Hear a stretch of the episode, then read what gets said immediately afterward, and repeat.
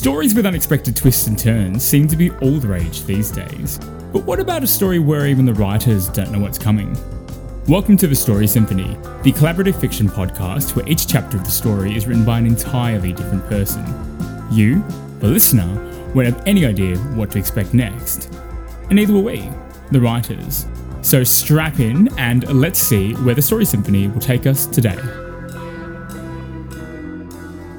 You're listening to Chapter 2 Static by Lian Meacco. And here we go.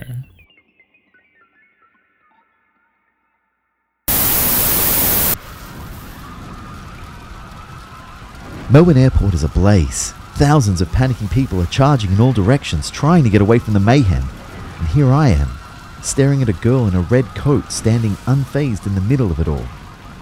A girl who died three weeks ago. Laura? I began slowly moving in her direction, hurting all over, particularly my head. For all I know, I could be hallucinating. After all, I did just get blown out of a building, but there was only one way to find out. As I crossed the road to where Laura was standing, our eyes met. A strange look came over her face. She looked away, then looked back towards me with a puzzled expression. Uh, Laura? You can see me, Um, what? and you can hear me too. Yeah? Laura reached out and touched my arm, then recoiled as if she'd just touched something scaldingly hot. She reached out again, this time grabbing hold of my arm. Her eyes widened with shock. Oh my god! I can touch you! Um. Wait, how do you know my name? My girlfriend, Vanessa? She knew you from when you were both kids. She. She had to clean out your room because. I realized what I was saying as I was saying it. You're dead. How are you here? You tell me. I was just driving home the day the rain started, and as I was crossing through an intersection, a huge truck came out of nowhere.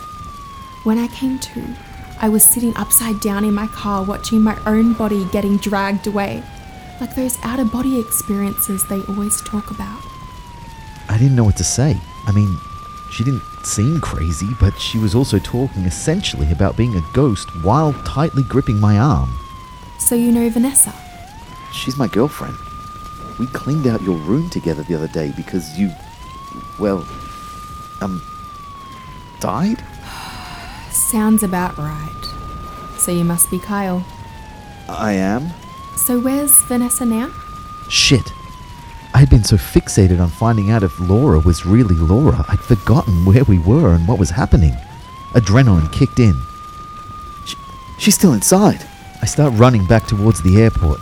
I turn around to see if Laura is still with me, and that's when I see her run straight through a crowd of people. What the? Yep. Do you believe me now? What are you? A, a ghost? Mm, something like that. But then how can I touch you? I, you know what? Th- there's no time. We have to find Vanessa.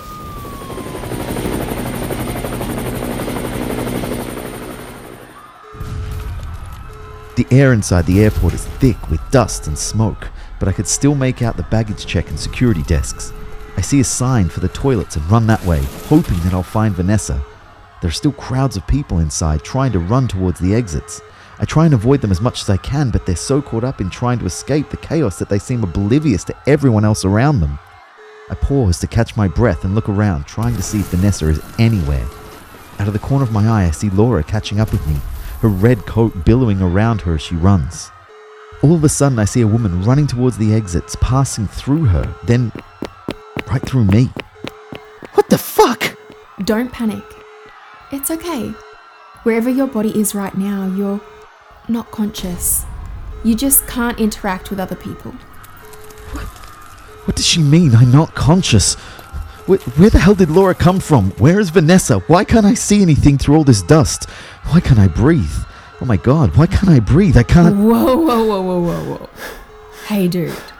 It's okay. Now, slowly, tell me everything. Who are you? What do you know? Um, my name is Kyle. Uh, I'm a personal trainer from Melbourne. I was coming to the airport for a getaway to Sri Lanka with my girlfriend Vanessa when the firefighters attacked. I, I was thrown to the ground by the explosion, and, and when I woke up, I, I could see you. You're Laura. You told me you were in a car crash, and you told me I'm not conscious. That's good. Your body must be somewhere outside. But Vanessa is somewhere in here. She needs our help. Vanessa? Where is she? I have to find her. Nothing else matters right now. Uh, she was heading to the toilets right before all this happened. Uh, maybe let's start there. Evacuate as directed. Evacuate as directed. I think I see her over there. I look over to where she was pointing and spotted Vanessa. A wave of relief washes over me. While everyone else is running around in blind panic, she's weaving between the security desks with an almost serene look on her face. Despite the situation, I'm kind of proud of her for being so calm and collected. Vanessa suddenly crouches down behind a desk. Laura and I run over to where she's taken cover and find her rummaging through its drawers. She pulls out a pair of scissors, a cigarette lighter, a can of deodorant, and a bottle of water. She takes a swig from the water and collects her breath before placing all the items from the drawer in her bag. We need to help her. Is there any way for us to communicate with her? I've been like this for three weeks now. Don't you think that if I could communicate with someone, I would have done so by now? You're the first person who's even noticed me in three weeks. Okay, so what can you. can we do? Well, I don't have it all figured out just yet, but as far as I can tell, we can't interact with people or animals at all. I mean, you saw that lady passing through us before. And the same goes for whatever objects people are holding. But we can touch things that aren't connected to a person or an animal. You know, like inanimate objects. Right, so we're pretty much invisible. Great. Well, on the plus side, we don't get hungry or tired. She was right. All this running through the airport, it was coming down around us. I wasn't even sweaty or covered in dust. I wasn't even thirsty. And normally after a cardio session, I would be super hungry and need to smash a couple of burgers. The negative calorie ones, of course. I look back to Vanessa. She's pulled out her phone, and as she lifts it towards her ear, I can feel my pocket start to vibrate. Uh, hang on. My phone's going off. You must have had it on you when you got knocked out. Answer it. If I could talk to her through the phone, then maybe things wouldn't be so bad. Vanessa? Kyle? Vanessa, I- I'm here. Kyle! I'm here, Vanessa. I-, I can hear you. Kyle, I can't hear you. Vanessa, please, I'm here. Vanessa hangs up the phone and immediately calls back. Bad connection. Vanessa, can you hear me? Can you hear me? Yes, I can hear you. Vanessa is starting to tear up. Kyle, I can't hear you. But I just, I need to know that you're safe. I am safe. Vanessa, I'm with Laura. I know I've been distant lately, but thanks for sticking by me. I take the phone away from my ear. There's no point continuing to yell into it. She clearly can't hear me. I kneel down to be face to face with Vanessa. It's okay. I'll always be here for you. I don't know why I can't hear you, but uh, okay, let's meet up at the car. I'll message you. All I want to do is reach out and hold her. I try, but I just pass through her. I don't even feel a tingle.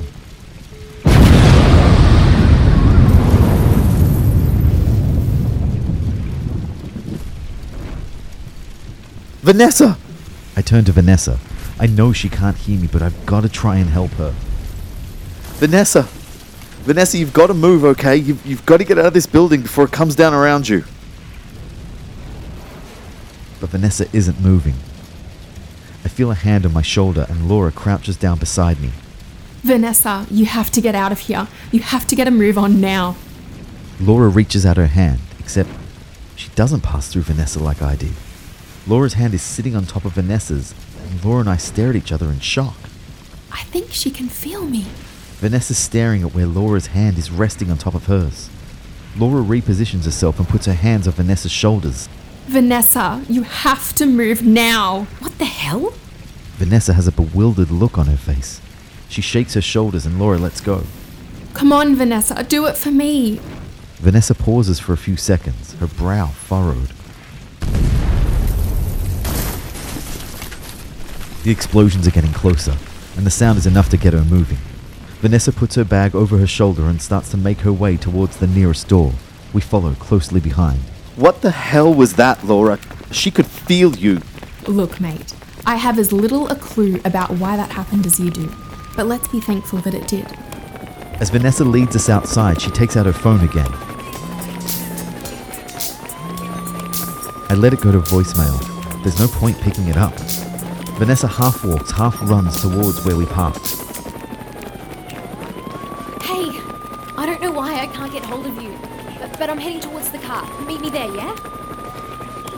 If only she knew I was right next to her. As she finishes the call, she looks around and then stops dead in her tracks. What's she looking at? I shrug in response. But then I see what she spotted. Vanessa starts running and we run after her. Kyle! Vanessa slows her run. She throws her bag off her shoulders, crouches down next to my unconscious body, and starts sobbing. Oh god! I could see the gash on the side of my head, and suddenly it all makes sense. Ah, shit.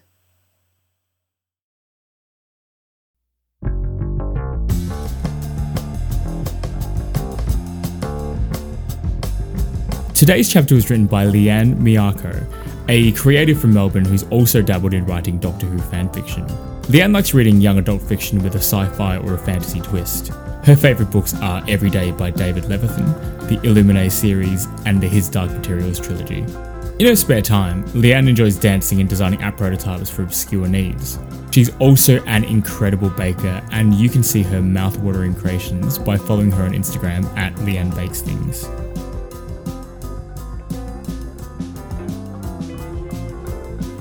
So who knows what's going to happen next? Well, we certainly don't, but I'm just as excited as you are to see where the next writer will take us.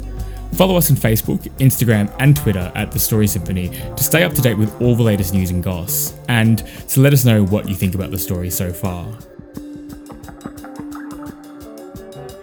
Kyle was voiced by actor and comedian Angus Brown, who you can find on Twitter and Instagram at Gus Gus Brown or on Facebook at Angus Brown Comedy.